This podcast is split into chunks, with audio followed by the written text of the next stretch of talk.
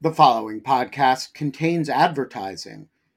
To access an ad-free version of the Lawfare podcast, become a material supporter of Lawfare at patreon.com slash lawfare.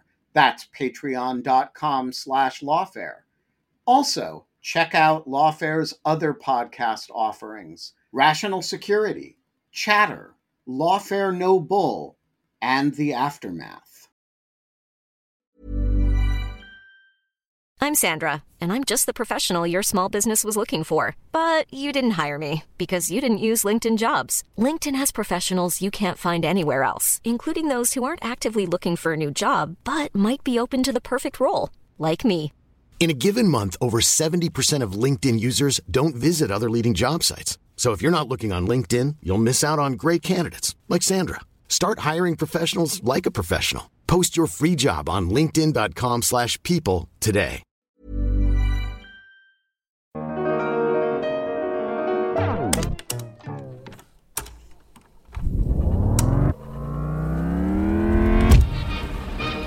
This is Lawfare intern Ajay Sarma with a podcast from the Lawfare archives for August 1st, 2021. Earlier this week, the Department of Justice authorized a number of Trump administration Justice Department officials, including former acting Attorney General Jeffrey Rosen, to testify before Congress regarding former President Trump's efforts to use the Justice Department to invalidate the results of the 2020 presidential election. In doing so, the Biden administration essentially refused to exercise executive privilege to protect communication between the previous president and the Justice Department. For today's episode from the archives, I went back to August 2019, when then Lawfare senior editor Margaret Taylor sat down with Mark Rozell, the dean of the Schar School of Policy and Government at George Mason University, and author of Executive Privilege Presidential Powers, Secrecy, and Accountability. Rozell explains what executive privilege is, its implications for the separation of powers in the United States, and how the Trump administration differed from previous administrations in its response to congressional requests for information. Lawfare listeners will be able to better understand the Trump administration's invocations of executive privilege, which is critical to understanding why information that had been kept from Congress may now come to light. I'm Jacob Schultz, and this is the Lawfare Podcast, August 6th, 2019. Margaret Taylor sat down with Mark Rozell, the Dean of the Schar School of Policy and Government at George Mason University and the author of Executive Privilege Presidential Power, Secrecy, and Accountability. His book chronicles the history of the constitutional doctrine of executive privilege in its many forms since the founding of the United States. They talked about what executive privilege is exactly, and the different ways presidents have asserted it over the years, and the diverse language presidents have used to describe the withholding of information from Congress. They talked about what is new in the Trump administration's handling of congressional demands for information and what it all means for the separation of powers in our constitutional democracy. It's the Lawfare Podcast, episode 441 Mark Rozell on presidential power, secrecy, and accountability. So, Mark, why don't you walk us through some of the basics of what is executive privilege? Uh, how does it work, sort of in in conjunction with the subpoena power, for example, from Congress? Executive privilege is a constitutional based power that belongs to the presidents. That's uh, been widely recognized in constitutional law, and it is the right of the president and high executive branch officials to withhold information from those who have compulsory power special prosecutors, independent counsel, Congress in particular. It is the presumed right of the president to be able to withhold information, whether it's internal documents in the White House, testimony by White House staff, for example, for the purpose of protecting the broader national interest. A key point is that executive privilege does not exist in order to protect the president personally from revealing embarrassing information coming out of his administration. It does not exist to protect the president against politically inconvenient information coming out. It is there to serve the broader public interest. So, most often, presidents have asserted, for example, national security concerns as a valid purpose for withholding information that has been requested from an administration. Now, there is no specific mention of executive privilege in the United States Constitution. That phrase was not a common was not a part of our common language back then, but there is substantial historical precedent for the exercise of this presidential power, going all the way back to the George Washington administration. So I have argued that all presidents have exercised some form of executive privilege, even though that language has not always been used. So let's talk about the founding fathers. Uh, obviously, the word executive privilege, as you said, is not in the Constitution. It's not a phrase they would have used. How did the founding fathers think about this idea of, you know, the idea of executive privilege? How, how would they have, you know, weighed these requests coming from the Congress? Right. So, because the Constitution is largely silent on the matter, presidents have had to infer that there is a right of secrecy under Article 2 powers of the president. Uh, it is widely assumed as a commonsensical notion that presidents have occasional secrecy needs. I don't think that there has been any opposition at all to that general idea that there are times when secrecy serves the national interest and therefore information cannot immediately be made public. So George Washington confronted first, as is the case uh, by necessity, right? Uh, an instance in which the question came up regarding whether uh, a president has a right to withhold information from Congress when the president believes that there may be some compelling broader interest in doing so. He convened members of his cabinet, had a discussion about whether this is really a legitimate basis for uh, the president to deny information. He ultimately decided to turn the requested information to Congress. But the key point is that the president had convened his cabinet for the purpose of having a discussion whether the president indeed has his power at all to refuse a congressional request for information or testimony. And the president concluded that indeed he has the right to do so, although he decided in this particular case to turn the information over uh, to Congress. And so, I mean, James Madison said in Federalist 51 that in a Republican form of government, the legislature ne- necessarily predominates. Do you do you think, in the context of executive privilege, do you think Madison, you know, did he take the view that you know how did he apply that that notion to this idea of the the president holding back information from Congress? So the the statement that the legislative necessarily predominates reflects the view of our chief constitutional architect that uh, in our representative form of democracy, the legislature holds the predominant amount of authority that's uh, vested in it in the Constitution. Uh, the language of Article 1, of course, is very specific 17 separate powers specifically uh, given to the legislative branch. Article 2, rather vague in its descriptions of the powers of the executive. But this idea very much reflected the notion that presidential powers should be constrained by the system of separated powers, that presidents are not vested with unlimited authority to do whatever they want to do, and that the legislative branch, as Article 1, first in the Constitution, with most of the most significant powers of our national government listed there, in effect is the predominant uh, branch in our system of separated powers. That's not to say that Congress is always supreme to the executive. But, for example, in the case of a power such as executive privilege, President claims he has a right to withhold information from Congress. The presumption in our system is in favor of openness, transparency, and is in favor of Congress's right to investigate the executive branch and get access to information. The president has to make the claim more firmly that he has a right to withhold information.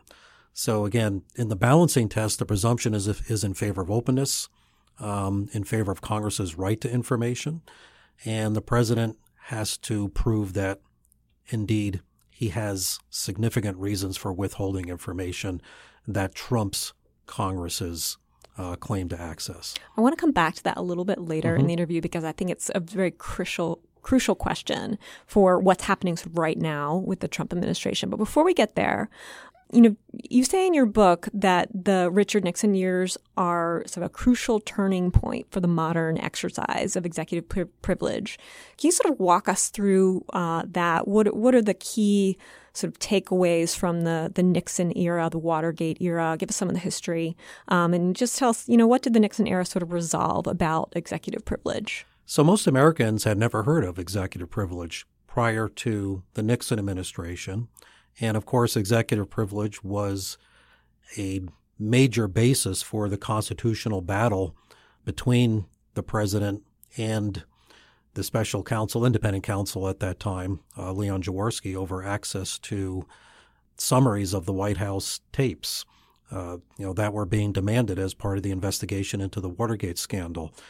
And so the president had claimed that the power of executive privilege gave him an absolute right to withhold the White House tapes or the summaries of the White House tapes, and that no one else could have access to them because it might in some way uh, threaten the national security, reveal national secrets, compromise the national interest. So the case goes to the Supreme Court of the United States, and the Supreme Court, in a unanimous decision, rejects Mr. Nixon's claim of executive privilege in this case, saying that in the balancing test in our constitutional system, the need for information in a criminal investigation has to outweigh uh, the president's claimed need for secrecy. Now, what's important in the Nixon case is that the Supreme Court validated the legitimacy of executive privilege as a constitutional based power. They simply rejected Nixon's particular invocation of that power. And so the Nixon case for the Supreme Court the very first time establishes the legitimacy of the existence of this power called executive privilege. Uh, even at one point, the majority decision says that this power, I'm paraphrasing, is so obvious as to not require further discussion. Uh, but importantly, the court made it clear that in our system of separated powers, there has to be a balancing test of interests, right? So it is impossible to get the information that is needed in a criminal investigation to find out whether allegations of wrongdoing can be substantiated without getting access to particular documents, or in this case, the summaries of the White House tapes. So the Supreme Court simply said that Mr. Nixon's claim could not stand under those particular circumstances. What's ironic is that Mr. Nixon had, upon taking the presidency in 1969, issued an internal memorandum outlining the administration's formal policies for the exercise of executive privilege. And it actually is a very good document that explains that um, the presumption is in favor of openness and transparency, and that executive privilege should be used only rarely under the most compelling circumstances, um, such as national security needs. So ultimately, of course, Mr. Nixon ended up making a much more broad based claim of the power of executive privilege, even to the point where his attorney, James St. Clair, in arguing before the Supreme Court, actually said that the executive branch was putting this matter before the court for its opinion as to what the law means in this area, but that the president under Article 2 is in control of his own constitutional powers and he will decide.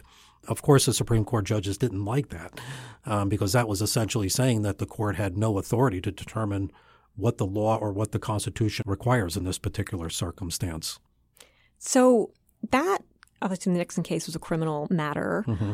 Tell us a little bit more about the the sort of Congress, you know, issuing subpoenas and demanding information from the executive branch. How should we look at that sort of different kind of circumstance based on what we know um, about sort of the history of executive privilege and and the case law as well? Right.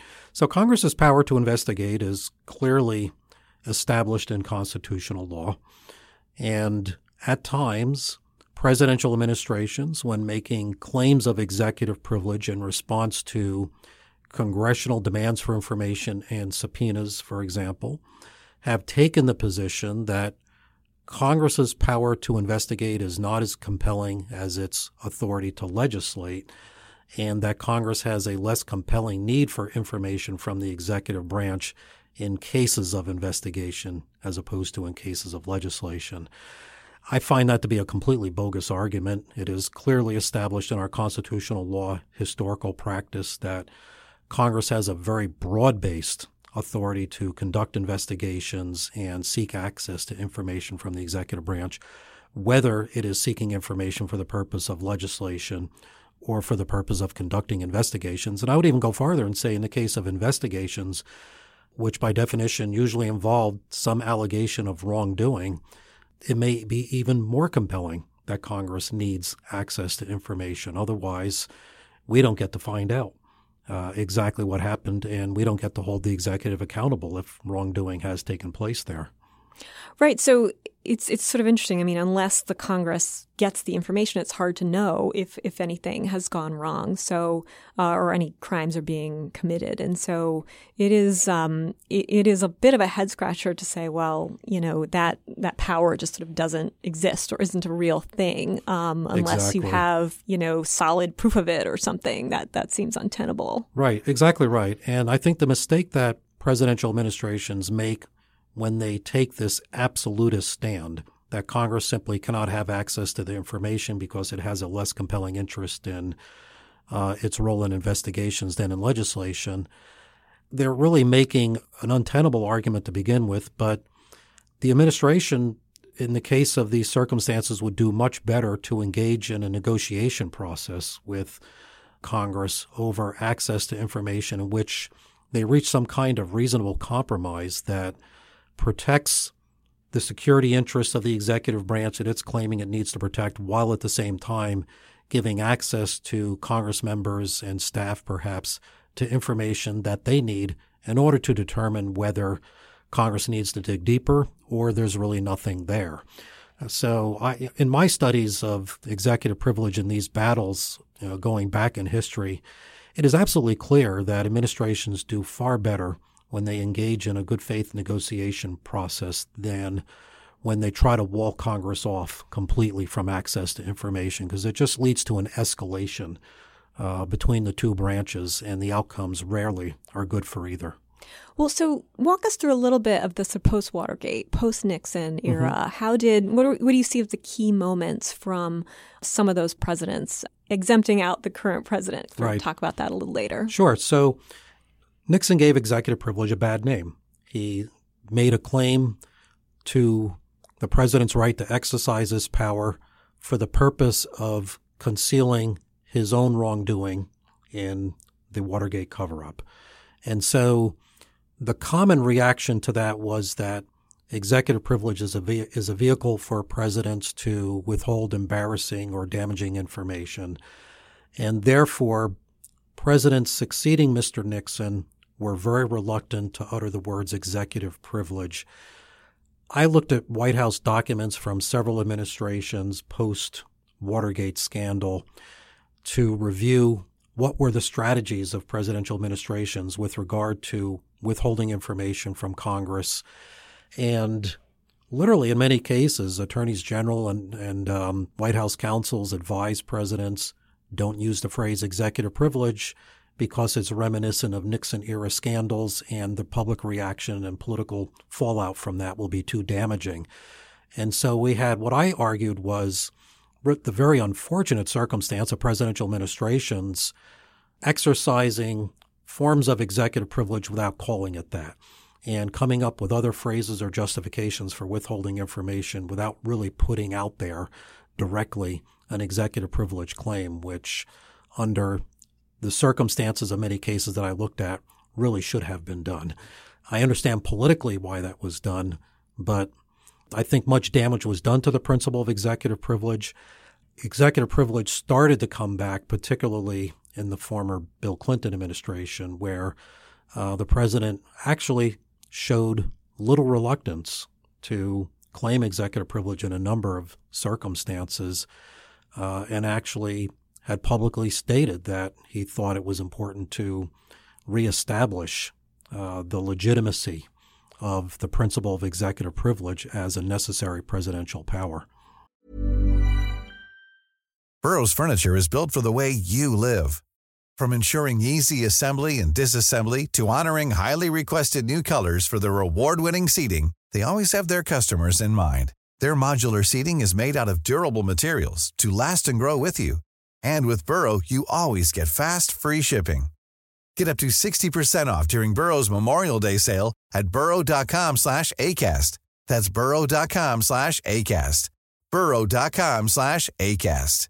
This Mother's Day, celebrate the extraordinary women in your life with a heartfelt gift from Blue Nile. Whether it's for your mom, a mother figure, or yourself as a mom, find that perfect piece to express your love and appreciation. Explore Blue Nile's exquisite pearls and mesmerizing gemstones that she's sure to love. Enjoy fast shipping options like guaranteed free shipping and returns. Make this Mother's Day unforgettable with a piece from Blue Nile. Right now, get up to 50% off at BlueNile.com. That's BlueNile.com.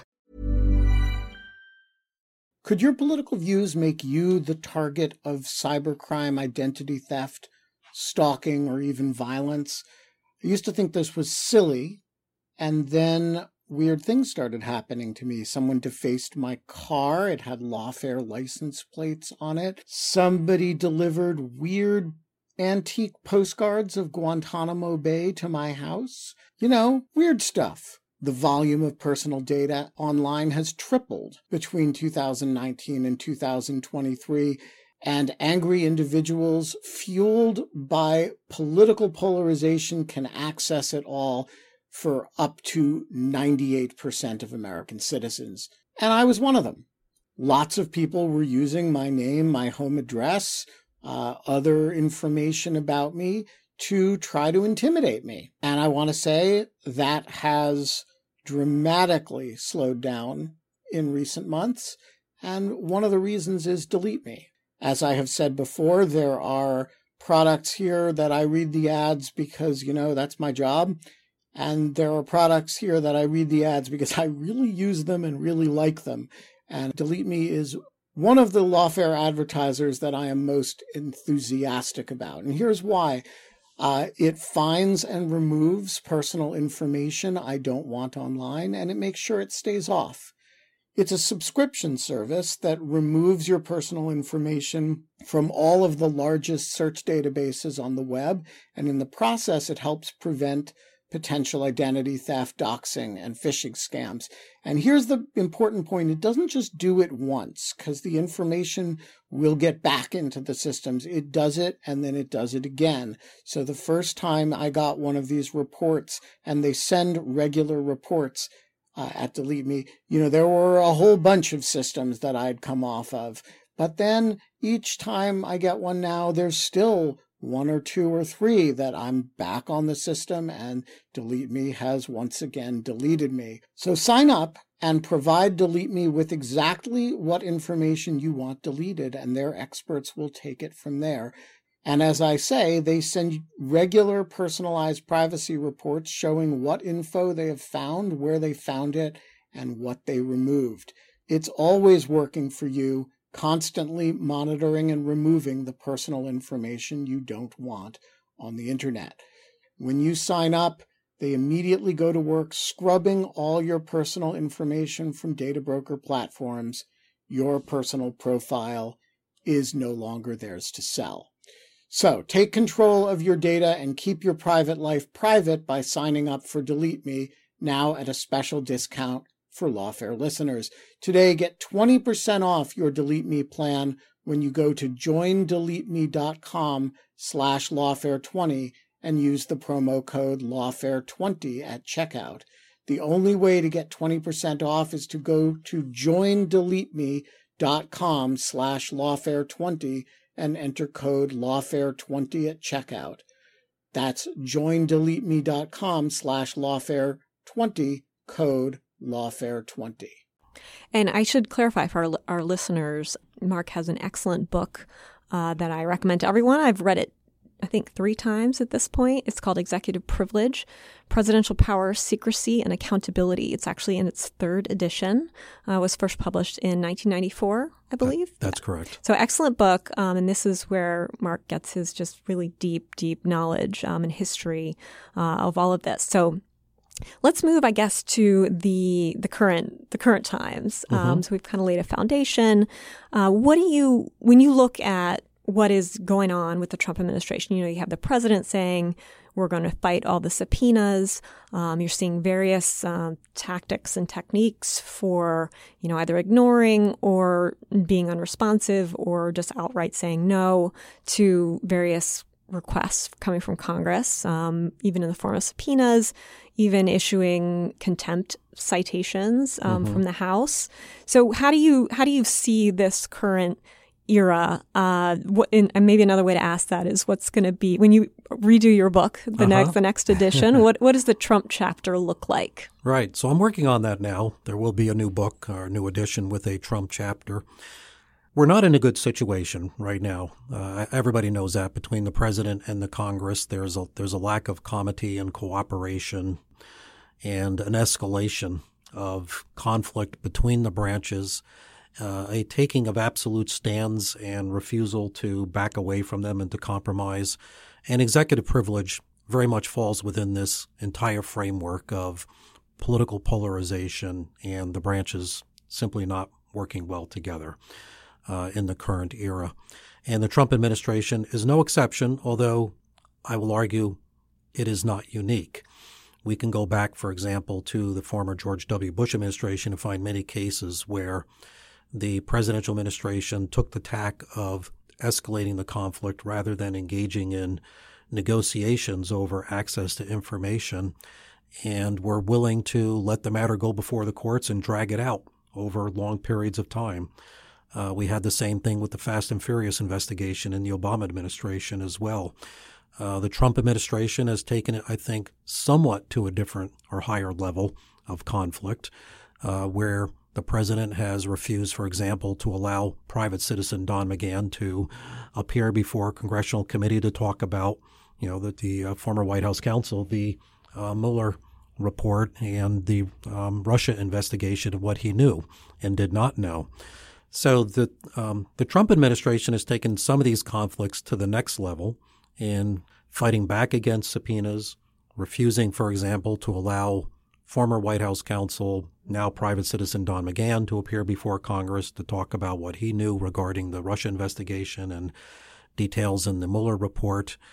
And the Trump administration, interesting, has asserted a new language regarding executive privilege, what they call a protective executive privilege, that they've now used at least on two occasions to refuse to allow Congress to get access to information either uh, White House documents or testimony by White House officials or former White House officials.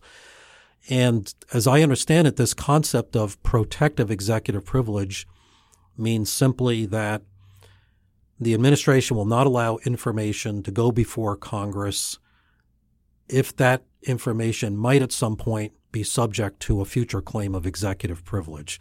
So, for example, Jeff Sessions the, then the Attorney General is appearing before Legislative Committee, um, Senate Intelligence Committee, right? And he's being asked a number of questions that he refuses to answer based on, he said, on protecting the president's right in the future to claim executive privilege over that. And the senators are asking him, well, you're refusing to answer questions. What's your legal basis for, for refusing to do so? What's the legal principle? And he says, I'm protecting the president's right to claim executive privilege because he might do so in the future. Well, it's amazing they're having it both ways, right? Because the president has made no formal claim of executive privilege. He therefore claims he's been completely open and transparent and cooperative and never claimed executive privilege. But his attorney general is telling the Senate committee, I can't answer your questions because something might be protected by executive privilege in the future. So, yeah. even a broadening out of this idea, uh, casting sort of a broader net of ways to protect information. Well, that's exactly right. So I, I will say, by the way, the protective executive privilege that Trump is claiming actually has a precedent from the former Bill Clinton administration. So, in my review of White House documents, I saw that they had a category of documents that were, quote unquote, subject to executive privilege. And this is actually quite similar to the Trump administration's assertion of a protective executive privilege. So, in the former Clinton administration, the documents that were under protection under this concept of subject to executive privilege were withheld because they might at some point in the future lead to a claim of executive privilege by the president. So the Trump administration actually cited the former Clinton administration and a, uh, a, a, document from the uh, Attorney General Janet Reno uh, on this particular point. And I, and I make the case in my writings on this uh, and, and will in the next edition of the book that this is the problem when presidents establish a bad precedent, when they try to be clever and work around the constraints built into the system of separated powers by claiming new and broader principles of protection against the legislative branch getting access to information. And then this becomes documented, it becomes established, and then it becomes a basis for a future administration to claim uh, that there's a precedent and they can do this too. And then it just keeps escalating. Right. Yeah, it seems uh, the protective executive privilege. I, I, I think you're exactly right. It's had this sort of seeds in prior administration and is now it's sort of metastasized almost in this administration by just being used and exploited to to shield uh, more information, it seems. Um, but can we talk a little bit about Don McGahn? Because I want to get your view. Obviously, he is a was a close White House mm-hmm. advisor, White House counsel, arguably the the case for executive privilege is strongest with someone like him. Um, what, what's your sort of view of Don McGahn and and how what's the right way for that to play out in your view? He should testify, and he should just cooperate with Congress and testify. That's that's my view. He's private citizen. The presumed protection uh, that belongs to a government official while in office uh, becomes less substantial after that person has left government. Um, in this particular case, there are serious allegations of wrongdoing. Presumably, he would have direct knowledge of events that transpired and other information uh, that are very germane to this investigation. And over the course of the history of executive privilege, and this has been established in the Nixon case, the Espy case, and other foundational cases in constitutional law and executive privilege, in cases of wrongdoing or serious allegations of wrongdoing, the presumption in favor of secrecy very substantially weakens. Again, the balancing test. And in this particular case, I don't see any basis for preventing McGahn from providing testimony. Now, there's another important point, by the way. When the president tries to stop someone from his administration or formally from his administration from testifying on the basis that the executive privilege protects the president's right to confidentiality about certain types of information, that doesn't mean that person cannot testify at all. It is absolutely legitimate for a high level White House staffer, personal advisor to the president, for example, and there's precedent for this, to testify before Congress, but in the course of testimony, not to answer some questions that may pertain to uh, legitimate executive privilege claims, while being available there to answer all other questions about which executive privilege has no, you know, no basis at all. So you know, it, it doesn't have to be an either or that the president completely walls off from testimony an official because some question that pertains to executive privilege may come up, or the person comes and tells everything. It can be something in between. And again, this could be part of a good faith negotiation process that takes place uh, between the White House and the congressional committee over what's appropriate in the testimony, you know, and uh, and and what's not going to be answered uh, because executive privilege applies. Nice. I guess we'll see how that unfolds. Uh, Chairman of the Judiciary Committee, Jerry Nadler, said that he was going to pursue uh, that the uh, enforcement of that subpoena for Don McGahn to appear before the committee. So maybe in the next, if that prevails, then maybe in the next phase we'll see that type of negotiation go on. I want to just ask you about a particular phrase phraseology that the Trump administration has been using. Uh, in particular, there's several court actions going on. Um, so this phrase that the, the Trump administration is using in a number of the court proceedings, but also in discussions with congressional players. Um, they're saying that the particular request lacks a legitimate legislative purpose. Hmm. Uh, and, you know, to me, that says the, the administration isn't even talking yet about executive privilege. They're, they're going back a step further and saying, no, you, the Congress, you don't even have the power to sort of ask for this stuff. It's not, you know, instead of saying, okay, this is a legitimate request from Congress, but there's this competing, countervailing interest of executive privilege, it's almost like they're trying to cut out the, the more basic uh, notion that Congress has the right to ask for this information. Is that a nomenclature issue, or do you see a more substantive, you know, issue problem going on there? Oh, I think it's a much more substantive issue because that is a direct attack on the legitimacy of Congress and its position in our system of separated powers. It is emphatically not the province of the executive branch to tell Congress what its legislative purpose is. That's written into the Constitution, and it's quite clear. So if the administration is trying to protect information from disclosure on the basis that Congress simply has no right to be peering into the executive branch because it doesn't serve a legislative purpose.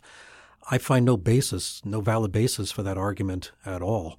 And this is this is the problem that's going on with the Trump administration right now. They have made a number of claims, uh, not only of executive privilege, but some common law privileges, which probably should have been called executive privilege uh, as vehicles for withholding information, and they have attacked Congress's investigatory authority.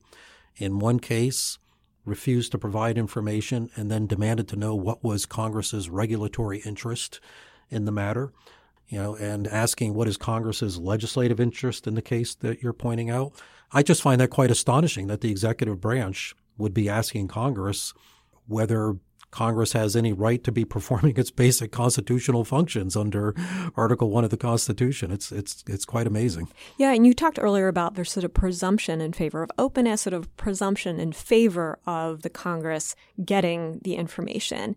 It seems to me, and tell me if you think I'm right or wrong, the Trump administration has almost sort of flipped that presumption and said, no, the presumption is we yes. hold it back. Um, and you either have to go to court or, you know, just get a tiny little bit through neg- negotiations in order to get anything. Right, right. Yeah, uh, you're right about that. Um, so it's in the executive branch, of course, and you can understand why sometimes this is done. And this happened a number of times in the former George W. Bush administration to make the argument that Congress has to prove it needs access to information. Otherwise, the executive has no necessity to turn over whatever Congress wants. Um, but court decisions and historic precedent have established very clearly Congress's right to investigate is as powerful as its um, authority to legislate. Congress needs access to information to do its job. And again, the presumption in our system, you know, a democratic republic is in favor of openness of information. It's, in, it's incumbent on the president to prove that secrecy is necessary uh, in order to withhold information. It's not incumbent upon Congress to prove that it has the right to investigate. So, you know, I, I have to ask you about impeachment mm-hmm. because there's a lot of frustrated people out there saying, gee, you know, the House Democrats are not able to get anything from the Trump administration. That Trump is just holding everything back. Some people say, well, the way to cure that is to open an impeachment proceeding that will sort of op- open up the doors and and and things will be better. I mean, do do you think that's true? Molly Reynolds, my colleague, and I wrote a paper a few uh, months ago about how a lot of the investigative powers and subpoena power have already been devolved to the committees. Mm-hmm. Um, but what's your what's your view? Will impeachment, you know, really change the situation or or not? It's really hard to say uh, at this point. Democratic Party members of the House are quite divided as to whether impeachment is the way to go. The House Speaker doesn't think the timing is right uh, to do so, but that may be more for political reasons than constitutional based ones. So, as you know, there are many members of the House who believe that the president may indeed have committed impeachable offenses, but are hesitant to go forward simply because they know what ultimately will happen in the Senate, given the partisan equation there. And so they don't want to give a you know a political victory in a, in a sense to the president that um, impeachment articles ultimately were rejected and the president was quote unquote acquitted. So issues of impeachment, much like many of the issues of executive privilege we've been talking about, come down to politics oftentimes, not just strictly speaking constitutional standards.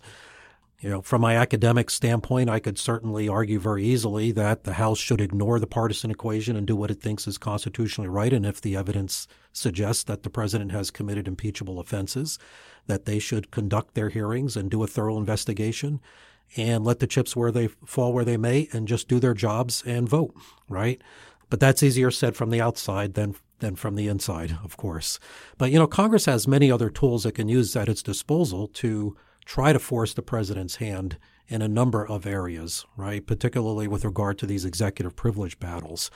So the president refused to provide documents from Brett Kavanaugh's former service in the Justice Department and in the, and in the George W. Bush White House uh, when the Senate was doing its hearings and review of a candidate for the Supreme Court.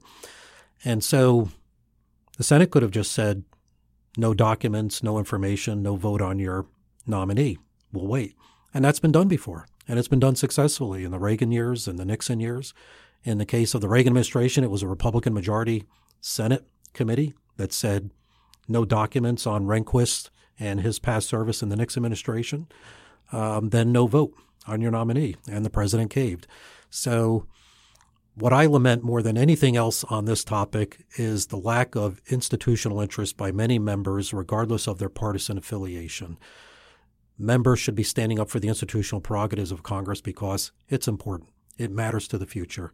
What they do now establishes precedents and makes it easier for future presidents, including ones that they don't like, to claim certain powers over Congress and to be able to avoid accountability and to push back against the normal system of separated powers that's intended to keep presidents accountable.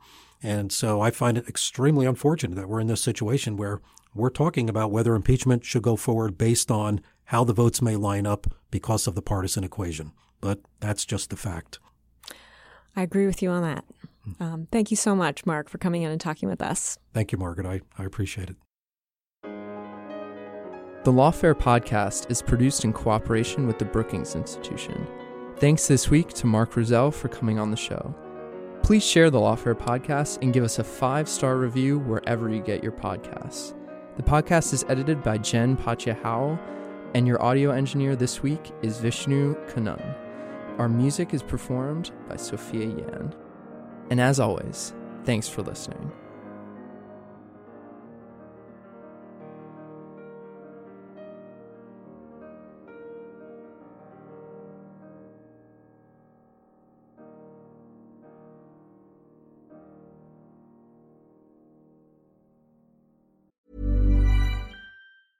Normally, being a little extra might be a bit much, but not when it comes to healthcare. That's why United Healthcare's Health Protector Guard fixed indemnity insurance plans, underwritten by Golden Rule Insurance Company, supplement your primary plan so you manage out of pocket costs. Learn more at uh1.com.